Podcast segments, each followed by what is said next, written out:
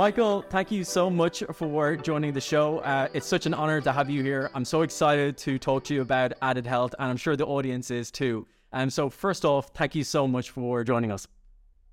Nick, it's a real pleasure. Great talking with you. Thank you. Um, so, Michael, uh, before we jump into about added health and, and what you're doing with the company and all the origin story, etc., I'd love to first just ask you a little bit more about yourself and um, you know your background before your story with added health. Uh, who is Michael? What have you done before, and how did you end up transitioning into the space that you're in now? Um, that that's a really interesting question. Um, and how long have you got? Uh, we'll we'll go for the Cliff Notes version. the, the Cliff Notes version. Yeah, uh, I'm um, a medical doctor by training, um, and then did a degree in medical biochemistry, followed by a doctorate in physiological sciences at the University of Oxford. Uh, then was an academic, a junior research fellow at Trinity College, Oxford, and then accidentally found myself as a healthcare entrepreneur. And cutting a very long story short, through both success and failures, realized that there was a real problem with the world of healthcare. So I feel I've gone full circle, come back uh, having gone on a journey, a great journey of uh, magnificent experiences, um, everything from meeting Nelson Mandela, having breakfast with Desmond Tutu, um, meeting some fantastic mentors along the way. But it's all brought me here to to actually develop, develop and deliver added health. Um, the background story to that is one of my best friends, a brilliant physician scientist um, here in Oxford, uh, Dr. Satish Keshav um, dying suddenly of a, a, massive heart attack. And that was my wake up call as a doc. I was being the CEO of a biotechnology company at the time and realized that digging into the research, sort of dusting off my physiological sciences uh, background, realized that there was huge amounts of information in the health world that just wasn't seeing the light of day because it didn't have a financial driver. And there was huge amounts of misinformation uh, on top of that for various reasons, which we can go into. But the essence of it that that what I'm doing now is really my my absolute bliss, um, and it, I feel like everything I've, that has gone before has prepared me for this this business um, and the most important business of my life. Thank you for that, Michael. Um, yeah, you know, before this call, obviously, I did some research into the company and and I read of the passing of your friend and how that was sort of a, a starting point uh, for this journey. Um, I'm very sorry for a loss, and I I think that um, you know, from that pain, obviously, something really quite special is being created through added health. Just before we get into added health, you were saying that you've previously been a CEO of a biomedical firm. Is that correct? A biotech, yeah. Biotech. Uh, what um, is the situation with that company, or have you moved on entirely from that company?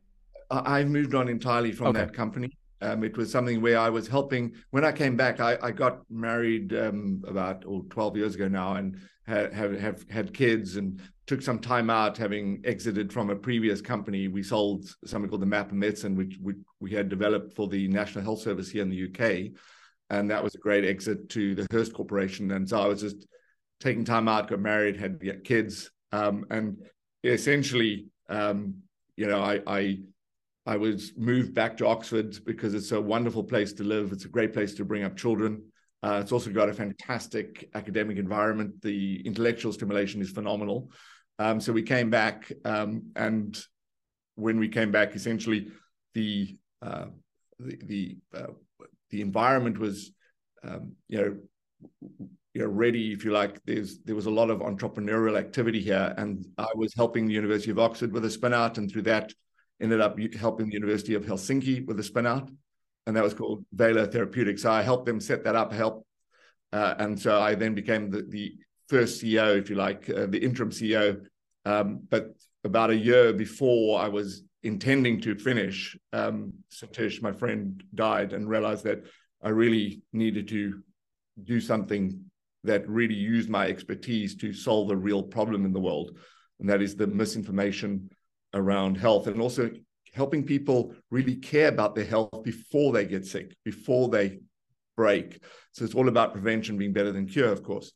And so the so I basically managed. We're very fortunate. We the timing we managed to recruit my replacement CEO, the brilliant Paul Haim, um, um, just around the time of the COVID lockdowns. Um, so, uh, so, and so he came on board essentially around March, April, and by June 2020, he was already in place. Uh, and I was able to then start really focusing on on added health. Okay, amazing, very interesting. Okay, so then getting into added health, um, for those who don't know, as an overview of what the product and service is, how would you describe it? Yeah, in a nutshell, it's evidence based coaching for health. So it's really helping people with behavior change because fundamentally the real issue is how do you change the habits of a lifetime? Um, because we're all living lifestyles that are not optimally healthy. So we've set up a business that really helps people, helps them identify the issues that they see as an issue for them at that point in their life. And we also see it as a lifelong journey because, of course, we have different healthcare needs as we go through life. You know, for women and for men hitting menopause or menopause and so on. So that, in a nutshell, is what it's about. It's really helping people wake up to the opt how how to help them optimize their health for the long term. Uh-huh. I see. Um, how would you? I, I like to always ask about market, the size of a market and the size of a problem. How do you quantify or qualify this problem and the, and the size of it? Because uh, you know, I, I agree with you from what I see and from what I know myself. There are certainly problems that exist throughout, especially the Western world, with regard to our health and I'm very interested to hear your thoughts on on on that and unpacking that a little bit more. But as a overall market that you're looking to target, how how do you quantify that? Yes, so the health and wellness market, uh, McKinsey, there was a report from McKinsey a couple of years ago now, uh, which estimated it as over 1.5 trillion dollars as a market, um, and that sits alongside the much much larger healthcare market, which is a about globally a 10 trillion dollar market. Um, it's, it's, probably the single largest market in the world. Uh, just in the United States alone, it's it's over three trillion dollars uh, in terms of spending a year. So we're dealing with huge numbers. Now, the big difference between the healthcare market and the health and wellness market is one is regulated and the other one isn't, and therefore the health and wellness market is essentially the wild west. People can make claims and you know say things that are completely um, you know well what I call half truths I'll give you a good example of a half truth. So, some years ago, everyone was told or felt that it was healthy to drink a couple of glasses of red wine in the evening each night. You, you may remember the, the, the buzz around that, and everyone was like, "Oh, great!" You know, I some, can drink. I, yeah. So, there's some health advice I like to take on board and practice myself. That's right. but what you wouldn't have been aware of was that the drinks industry cherry picked one panel of information out of six panels in the actual research. And the rest of the panel, the other five panels, didn't show that it was at all safe to drink two glasses of red wine a night. In fact, it's clearly bad for you to drink two glasses of red wine a night. There's lots of other evidence to show that there isn't actually a safe limit to alcohol. It is a toxin. It is processed in the liver as a toxin. And therefore, you want to actually minimize that amount you drink. Now, clearly, people want to have a drink or two, and clearly, it wouldn't be sensible for anybody to say, "Oh, stop drinking," you know, and that's not what it's about. It's about knowing the information that actually even seven units, in other words, one unit a week, uh, is uh, sorry, one unit a day is not good for you. But working with that, with that knowledge, and saying, well, actually, this is a special occasion. I'm going to have a drink, or actually I'm going to have one unit. I understand the risk, but I'm actually still going to enjoy that glass of wine because it de-stresses me at night. And actually, you and you know, so it's that kind of information that, you know, taking that two glasses of red wine a night and making people realize that what it did was there was just one panel where it showed in all the data that it delayed a heart attack.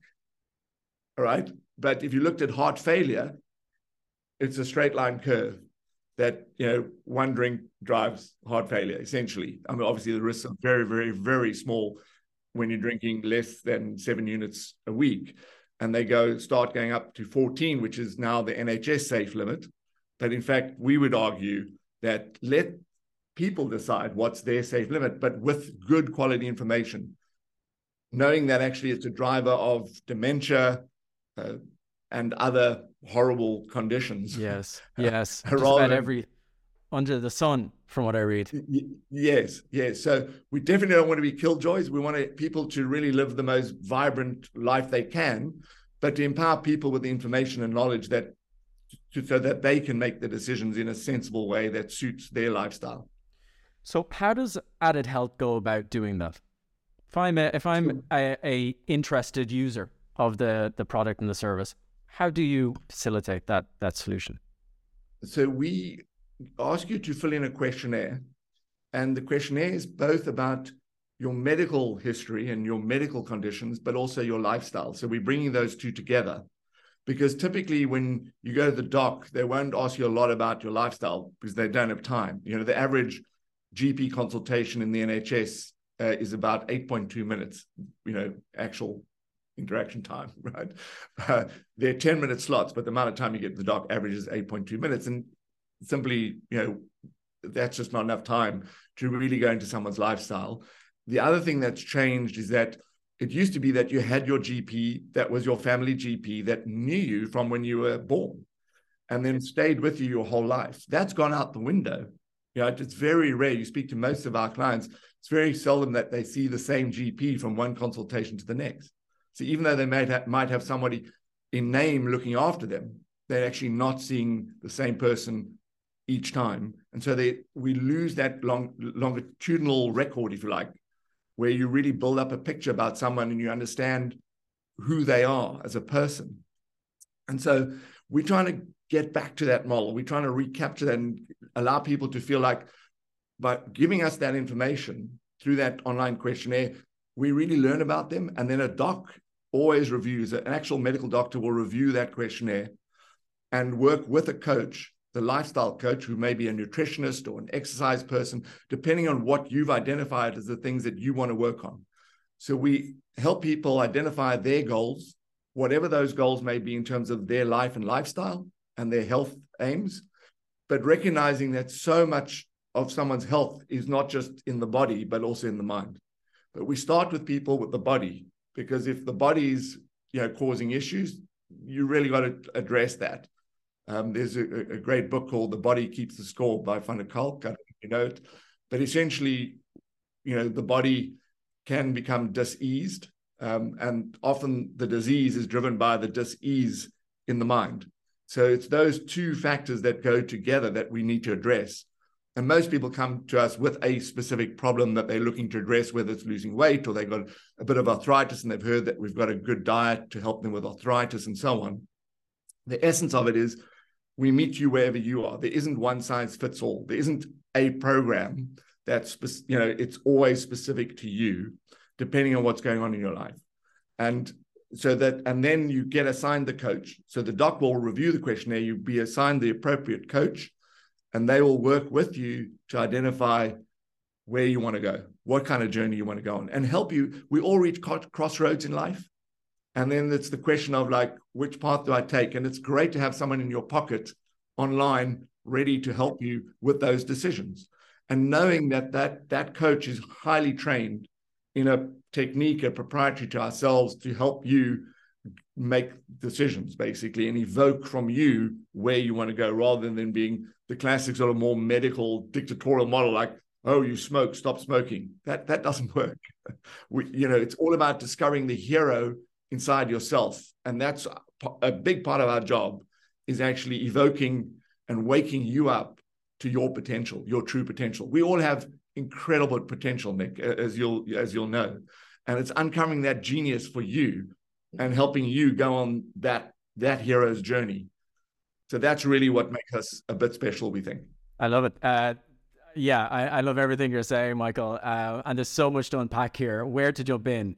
Um, one thing that, as you're talking, jumps out to me is uh, th- this this approach that you have uh, with your, I don't know whether to call them customers or clients. Uh, what would be the most appropriate term for your?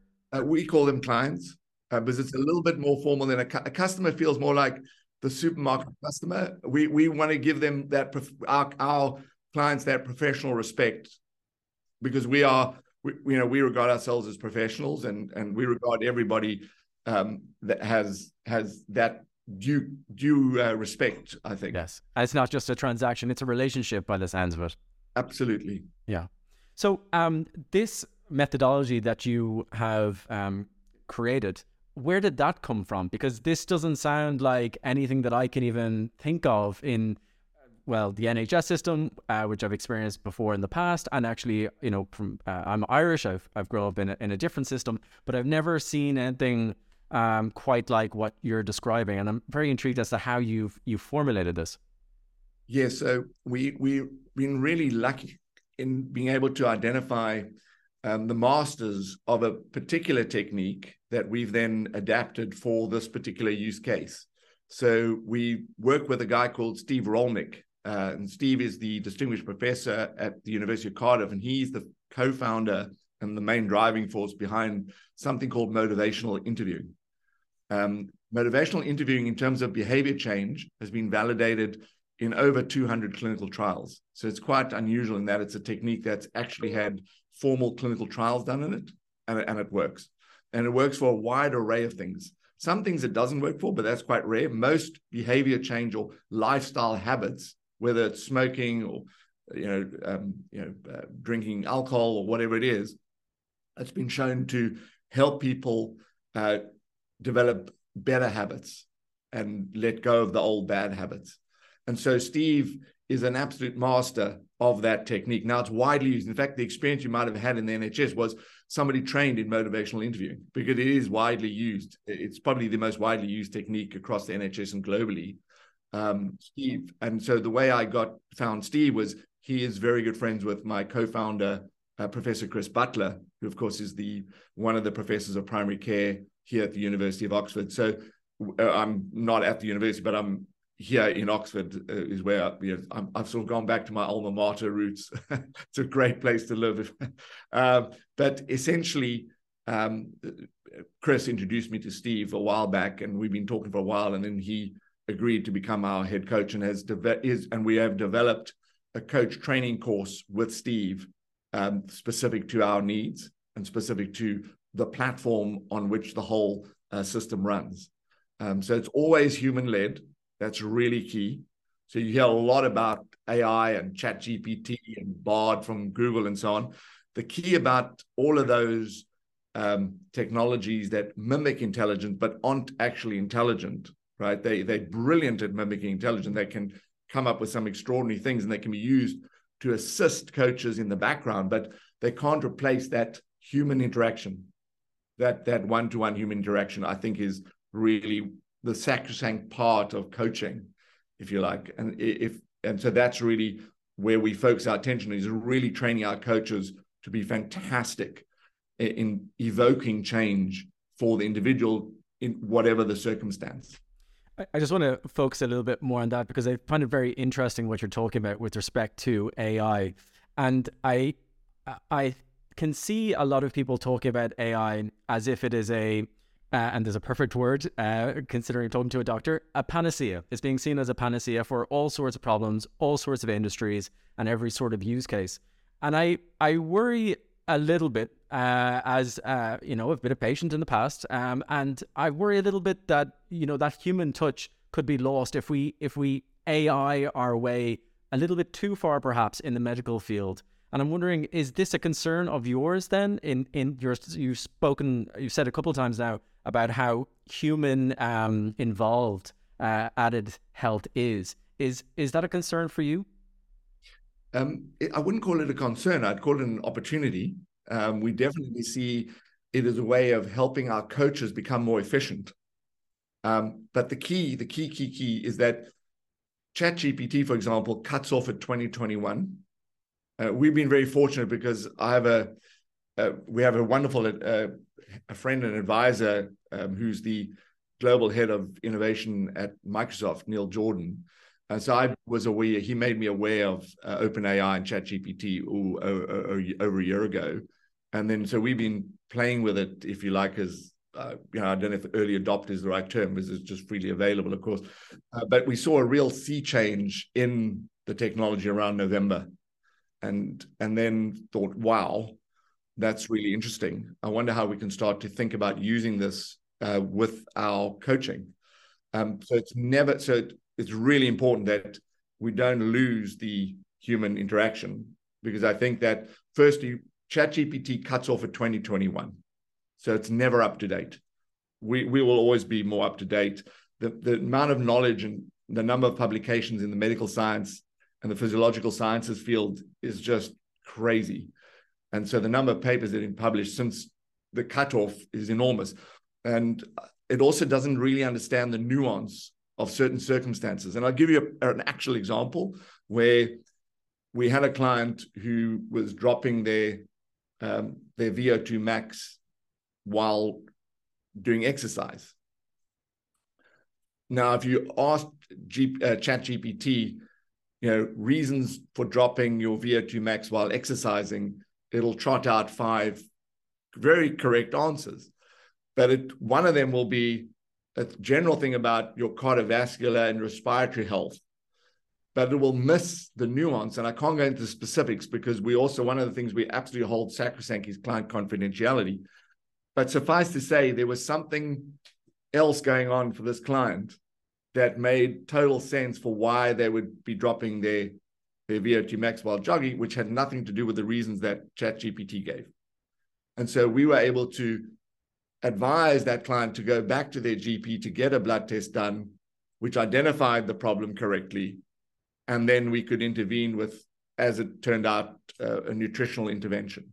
So, so that's one example, and and and there will be lots. Um, you know, so the the other one is where it's just Chat GPT, or I have no doubt that the same will apply to Bard, Google Bard, where they it won't just it just can't keep up to date uh, in the same way, and it can't understand all the various connections because it relies on the next words connection. So the actual AI, the ChatGPT, the, the underlying machine learning model is uh, very specific. Uh, so it's not um, domain specific.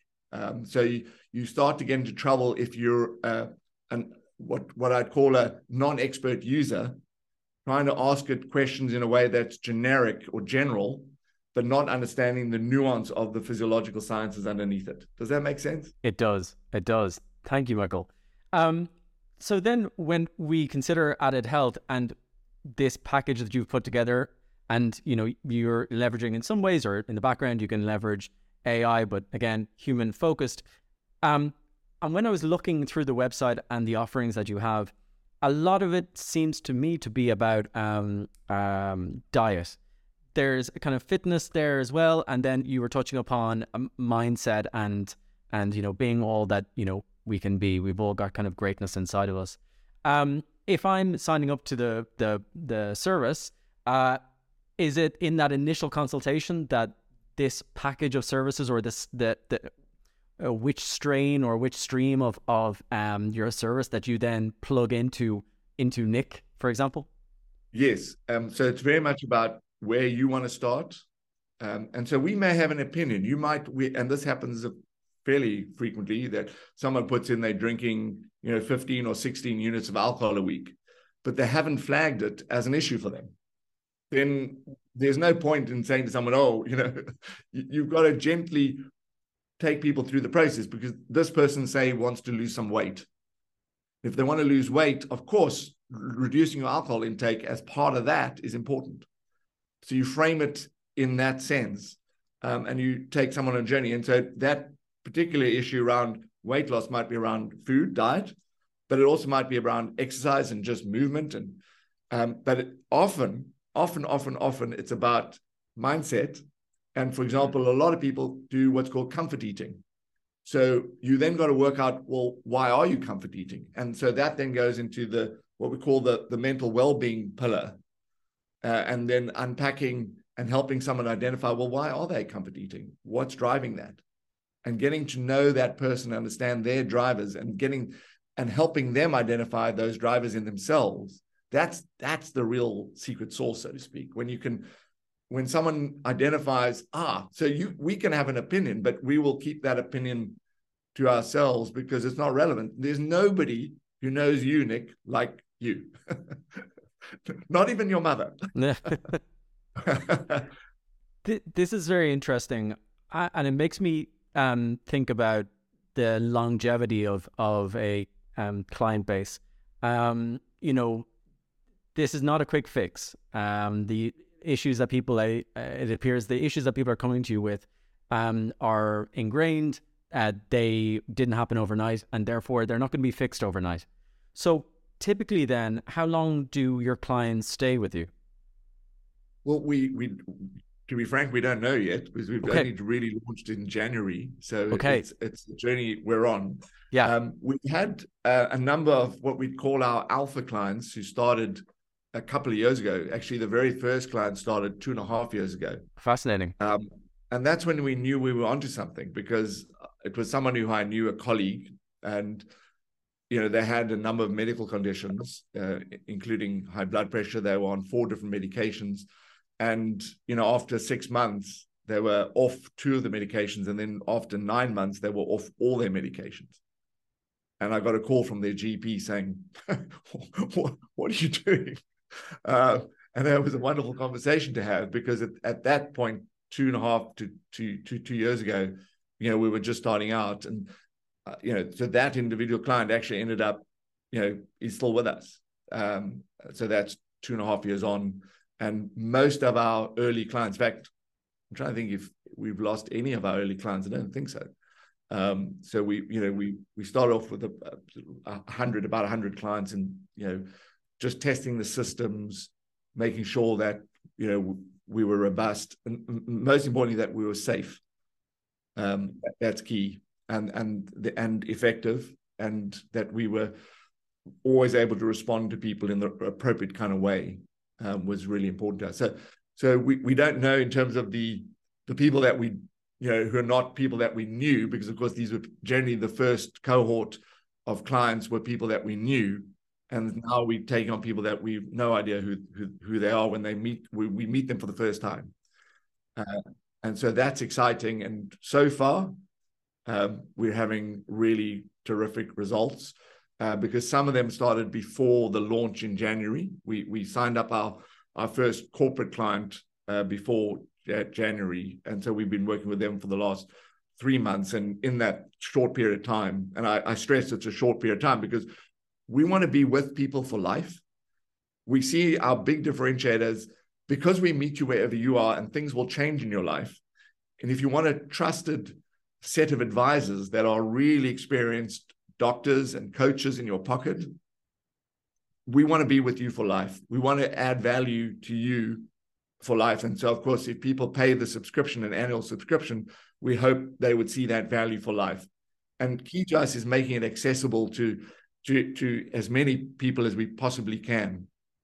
Um, as, as docs, we really want to make sure it's accessible. And so, a large part of what we're doing is making well, not right now, but we will in the next few months make key content freely available. And so that if you connected to us, you just give us your email and we'll send you, and of course you can always unsubscribe at any time. We'll always send you the information that's contemporary that's in, in the world today, where you might have read in a particular newspaper, oh, you can drink two glasses of red wine. well, we'll go a little bit deeper for you, but put it in terms that are completely understandable. And saying, ah, we think our opinion is that data has been cherry picked. We think that that's been driven by an industry that's making money from selling you stuff. Another good example would be there are a lot of docs around the world, and these are medical colleagues around the world selling liposomal vitamin C. You go, what is liposomal? Yeah, that was right. where I was going next. yeah and essentially it's vitamin C packaged in liposomes, which means when you you you you swallow the tablet, it's much more rapidly absorbed. Okay. I mean that's really the the only difference, and so you reach a quite a high level of vitamin C in your blood. Yeah. Now, is that important? Um, well, not at all, because in fact, vitamin C, any excess, you only need a relatively small amount of vitamin C um, like you know, if you eat an apple or an orange, or you know, squeeze a bit of lemon juice, you're getting a good dose of vitamin C on a daily basis. Um, you know, that old dictum of an apple a day keeps the doctor away, I think is still holds mainly around things like vitamin C and other phytonutrients. But but the bottom line is that you spend, you know, liposomal vitamin C is expensive. And I I tell clients, well, you that 30 uh, pounds a, a month you're spending um, of that 30 pounds, you're probably uh, weeing out in your urine 29 pounds 50. yeah. yeah, exactly. you know, and so our store, the added health store, which we don't have yet, but we are really thinking about developing a store because so many of our clients, you know, want us to advise them about which supplement and which device, you know, for blood pressure should we buy and so on. In our store, when you click liposomal vitamin C, it'll direct you to your supermarket to buy oranges. smart move. Very smart move. This is um just to go back on on something you were talking about there. Um and it, it, it's about how you how you find clients or probably a better way of phrasing this is how clients find you. Um how has that happened traditionally? I'm really intrigued about that. And then what are your plans in addition to the content that you're going to be putting out there and that'll add as act as something of a lead generation um, conduit for yourselves? What is your sort of go to market plan? How how is it that you intend to attract more clients? Right. So we're not doing direct to consumer. I mean, if someone comes through the consumer route by word of mouth, terrific. We'll onboard them. You know, we'll do the safety checks and make sure it's appropriate, and and then and then help them. Um, but our go to market is through B two B. We we engaging with corporates uh, in the health and well being space, and of course, the head of HR, is the director, the HR directors are inundated with because there are literally thousands, thousands of these products out there, um, and you know, and and they're all you know trying to go to the HR director. The way we differentiate ourselves is that we are regulated, so we have taken the trouble as docs to actually be able to offer people screening and diagnostic services. So I'm really pleased. As of actually just uh, last week. We've put that in place, and we've got a congratulations a, a, a, fantastic lab service that we're using to provide the service, and that's a regulated service. And as part of that, we're also able to offer, of course, medical advice, which really differentiates us as a health and wellness coaching business. Because the core to our business is that behavior change, and it's that it's health and wellness. Um, so we are competing in an incredibly noisy marketplace but we differentiate ourselves with um, being regulated. That's fascinating. So Whom are the you? HR director goes, ah, these these people have, you know, we literally wrote had, had to write 283 pages of protocols and procedures uh, to show the regulator that we're bona fide and that we know what we're doing and that we can provide a service that is is from their perspective safe and our of course our perspective safe, effective, responsive, caring and that we're well led. Those are the five key criteria to be to be regulated. You're primarily then targeting not the average consumer; it's it's companies who you're going after. So then you have a, a business development team who are establishing these contracts for. Are these are these very large companies or are these SMEs? Uh, uh, what kind of size it's, customer are they? To start to start, it's the SMEs because we want to walk before we can run. So okay. we can't realistically onboard ten thousand you know employees from a big company. Um, so we're going for companies that have got anything between five clients to a thousand clients. And we know that of that clientele, of those that employee base, that I, I actually said clients, I meant employees, that of that base, we know that to start, a very high proportion take up the service. So we know that that's actually some because a lot of times, you know, the benefits folks, you know, a lot of companies have um, benefits platforms where uh, um, their employees can pick and choose. And so, you know, oftentimes, you know, you're lucky to get a five or 10% uptake, whereas we're getting 25, 30% uptake, which is terrific. wow. Do you see yourself as complementary to the NHS system and the regular system of the general practitioner? Uh, and if you do, how do you work with them? Absolutely, we see ourselves as complementary we actually set up the business with that in mind. And hence we went the regulated route because we want our medical colleagues to know that we are taking the the evidence and applying it appropriately and that and that we regulate it. And so we re- see ourselves as very much sitting alongside. And our real long-term vision is to create a completely new model of care uh, for the UK with the NHS as well as globally we have real ambition around this because we really feel that there's a huge problem, and it's a global problem. You know, the, your heart in Ireland is the same heart as the one in the UK. It's the same heart as the one you know in Cape Town or in New York or in Bangladesh. Wherever that heart is, it's the same heart, and it's running basically on a very similar model. There's all sorts of cultural nuance and belief system around that, which is important. But there's certain fundamentals about how the body and mind works. And so we see this as a completely global problem, and therefore there's a real opportunity to, for a global solution to emerge. A trusted brand that people know are in their pocket and that's on their side 100%, no conflicts of interest. So our docs will never go on a, a pharmaceutical industry sponsored golf trip, for example, just as one example, or we won't do certain things with certain companies. Um, and none of our medical advisors and our editorial board um, will have undisclosed uh, in, influences or, you know, that's the big issue. The reason that this hasn't ever been solved and why it's an, an ongoing problem where if you look at the NHS, which really should be the ultimate international health service, it really, really struggles because it's a political football. And of course, there's huge amounts of lobbying into, into the political arena.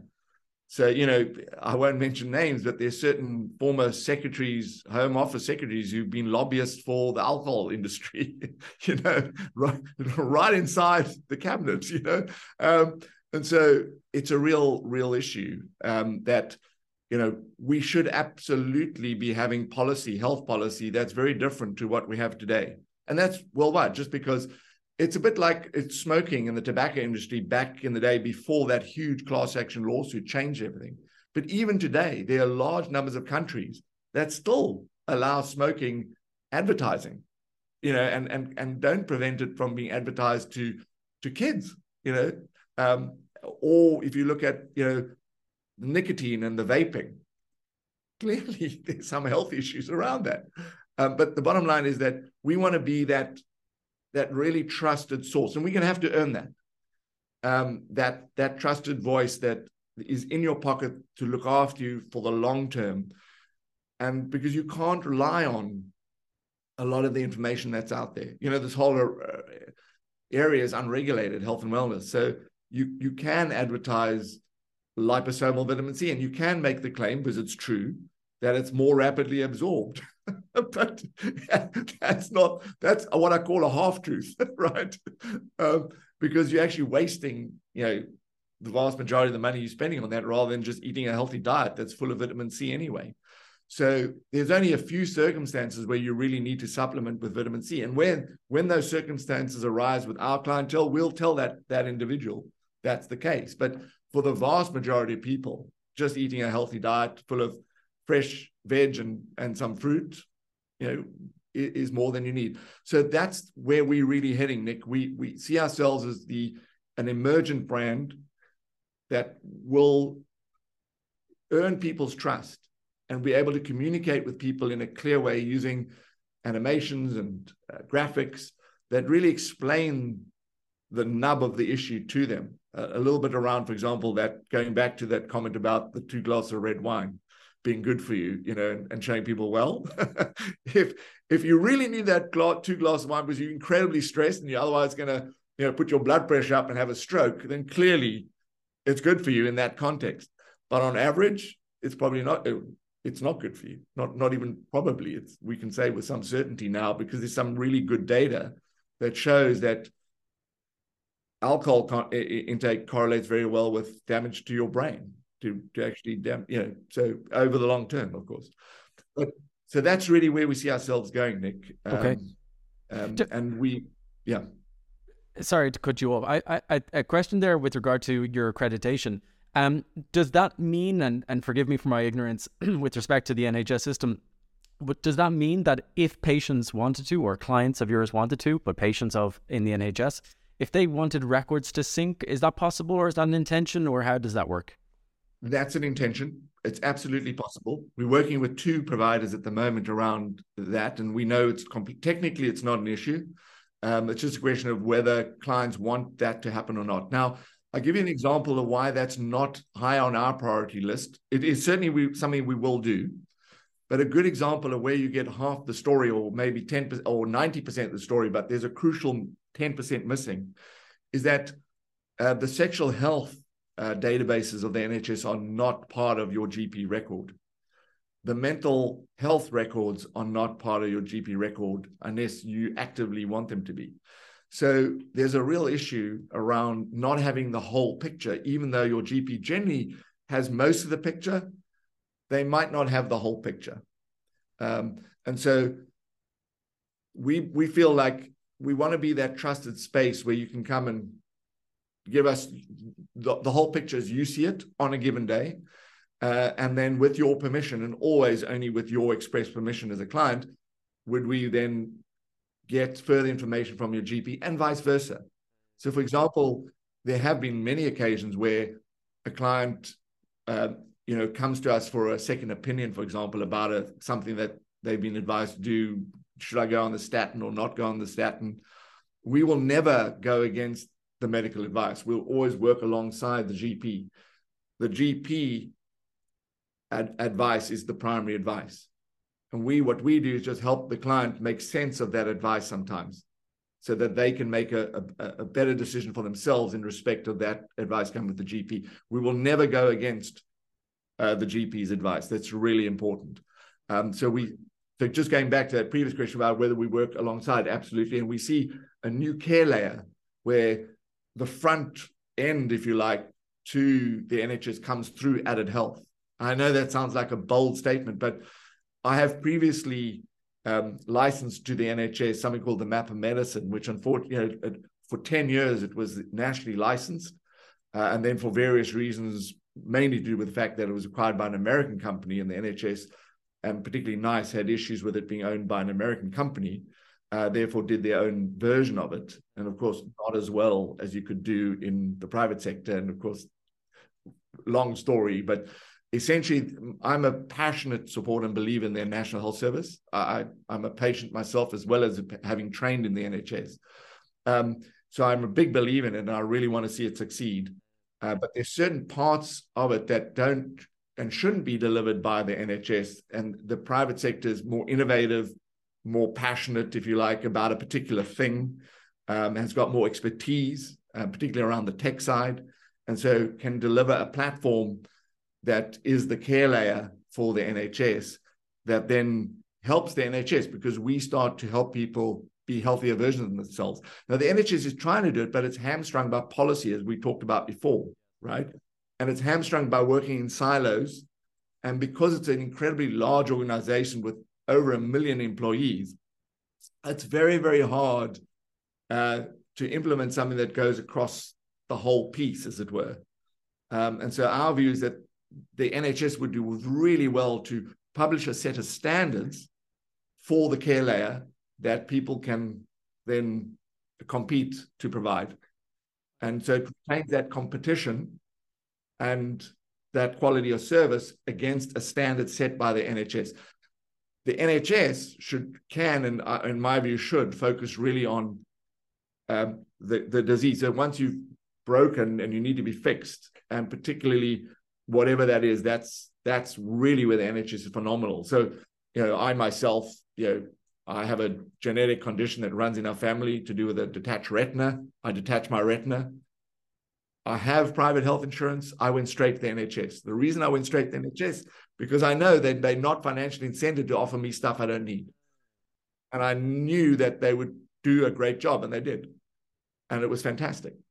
Um, and then I, you know, so that's just, you know, I'm totally passionate about. I put my body. I can see it where my mouth is. Yeah. um, but I do also know where the problems are having implemented the map of medicine for the NHS nationally for England and Wales uh, from 2005 to 2015. Um, and that was, I think it was the only homegrown product. I developed that with UCL and um, Dr. Owen Epstein and myself. Um, and we developed that uh, essentially with smart algorithms. We call them clinical thought flows how you think about a particular problem if you're a doc. And the idea was a knowledge skin wrapping around the electronic medical record. So the GP could suspect the diagnosis. We weren't trying to be the GP, and the differential diagnosis was in the GP's mind. They knew what they wanted to confirm or refute. So it was say, for example, a suspected deep vein thrombosis, but somebody had got off a long haul flight and they had a swollen left leg. Are other as well, like suspected DVT, deep vein thrombosis. The idea of the map was to help them confirm or refute the diagnosis quickly, and then for them to be able to click the refer button if it was, and that the referral was in the context of a of a of a flow chart of a map that we called a map of medicine. So the idea was a knowledge skin. Unfortunately, because the NHS shut down the contract in 2015 and couldn't ever replace it because they couldn't actually reverse engineer it the way we had done on the technology side. Um, it, it, it, it, it's you know not not available anymore. Uh, but but so uh, my point about why I'm making the point is that I have a lot of experience of working with the NHS and I understand the NHS very well, having been trained in the NHS, but also then being a supplier to the NHS. And my, my sense is that what we're really missing is that the added health care layer that looks after people in the long term and then refers them in when there's a problem. And it's reestablishing that old model of that family doctor who's with you for life. And that's really what we'd love to do. We'd love to be part of that solution for the NHS here, but also globally. We think there's a real, real need uh, in other markets too. I love it. Michael, with regard to your team, then um, you've mentioned a, a, couple of other uh, doctors and and professors. Um, in addition to them, is there a sort of a, a, more business team or a technology team that's involved as well, or or how is that structured? Yeah, so we we have a fantastic CTO, uh, Lorenzo Wood, who's the former global CIO of Publicis Sapient, one of the top three digital marketing companies in the world. Lorenzo was one of the key architects of the map of medicine that he was the, the, the guy who actually designed the editing tool which really was made which what made it really work um, and so i've known lorenzo for ooh, many years so i think yeah probably 20 years now and um, it was just one of those wonderful magical moments because i knew you know once chris and i we both knew that we needed a phenomenal team to take this on and the first person i thought of was lorenzo so i was r- literally writing an email a couple of years ago to Lorenzo when my phone went, and it was from Lorenzo saying, "Hey, Mike, what's up? like, what's happening?" Which was code for Lorenzo going, "I'm, I think I'm bored out of my mind now with what I've been doing. I want the next challenge." Uh, because Map of Medicine was a great, you know, it was a great journey, and you know, commercially it was a success, a great success. It, it sort of helped UCL clear their their, their deficit. They were charity deficit. It was a great but unfortunately, it you know it wasn't a great success for me personally because uh, I wanted this to be the knowledge skin for the world, um, and you know clearly starting with the NHS, um, and then the realization when you're dealing with very large corporations and the, the, the internal politics clearly it's not something that uh, you know once the NHS said oh no we we're going to do our own version that was the end of that really um, but the the essence is um, that the team, Lorenzo is a phenomenal CTO. Um, then we've also got a fantastic operations guy, uh, Gus Schellekens, former partner EY. Uh, he's done 30 years in all the big four, you know, Deloitte and PwC, etc. Et, um, and he's you know the kind of person you need. He's the operational uh, person within the company, uh, drive, driving the business. And then I'm of course the the doc, the medical doc, but also the entrepreneur uh, with the passion and really want to hold the vision for the company and you really get, get get us out into the world. We've also got phenomenal marketing talent, Alana Clear. Uh, she's our CMO, um, and we've got you know Steve Rolnick in terms of the coaching, developing the the model to train the trainers. Uh, so we've got a, a, a wonderful platform, a, a, software platform. I can't go into too much detail because a lot of it's you know highly confidential, but essentially we're building a completely novel I mean, Lorenzo looked at 90 different coaching platforms out there because we didn't want to build it. We thought, well, let's let's go and find one that's built. Yeah, you know, take it off the shelf. Yeah, always. But we found there was nothing that was really fit for purpose that would do what we needed it to do. Um, and so the actual part of our secret sauce in the company, besides the coaching and the talent we've got around on the medical side, is the actual software is is phenomenal and that's thanks to Lorenzo. It, that sounds very interesting, and, and yeah, that's a, a lot of due diligence uh, and exploration uh, going through ninety different platforms. So well done, Lorenzo. Um, it's very and. I should say Lorenzo's Lorenzo's a co-founder in the business as well. Excellent. Okay. Yeah. Um, and you recently raised uh, quite a bit of money. Uh, what is the plan for that investment now? Uh, what are, what is your intention with that? Right. So what we wanted to do with that is to get to product market fit. That that wonderful old uh, saying, but it's very true. And we want to make sure that whatever we do, it's what clients want. Um, there's something that you know I learned a long time ago. I think it was from BJ Fogg in Stanford that never try um, sell a product that people unless they want actively want that product. Um, so we we've really designed over the last two and a half years and iterated and we believe we've got something that people really want. Uh, that's being reflected in the fact that we've now signed up our third corporate client. Excellent. Uh, which, which, is terrific. So we feel like we're starting to gain momentum. And uh, yeah, so it's about using that money for driving now really the, the sales and marketing side. Um, and we want to get to product market fit before we raise a lot more money to really take it out globally we want to, you know, one of the things we're not good in the UK doing, uh, Nick, is, you know, Silicon Valley, they give you enough. So if you're the right team, they'll give you the enough money so you really shouldn't fail. Yeah, you break um, escape um, velocity. That exactly, um, and they're fantastic at, at doing that. And we just starting to learn to do that in the UK. So I'm hoping that uh, we can get to product market fit, show people the excitement, and then get a few really key investors to go, wow, these guys have got what it takes. They've got product market fit. Let's really back into the hilt and get them out into the world. Awesome. Awesome. That's very exciting. Uh, Michael, this has been great. I, and I, I love the passion that you brought uh, to this space. Um, I think what you're doing is really needed. And I'm really glad that there's a, a service out there that which is accredited um, taking care of of clients. Thank you again. Thank you so much for talking to me today about added health. Um, I know that uh, lots of listeners are going to be very interested in what you're doing, are going to want to try it out for themselves, and I, I think you're taking on a really meaningful uh, and challenging problem. And obviously, you've put a put together a great team that's very capable of of executing upon the plans that you have. Uh, so I'm really excited to see what happens next. I just want to say thank you again for coming on the show. Nick, it's been a real pleasure and thank thank you for having me. Thank you. Talk to you soon, Michael. Bye bye. Bye bye.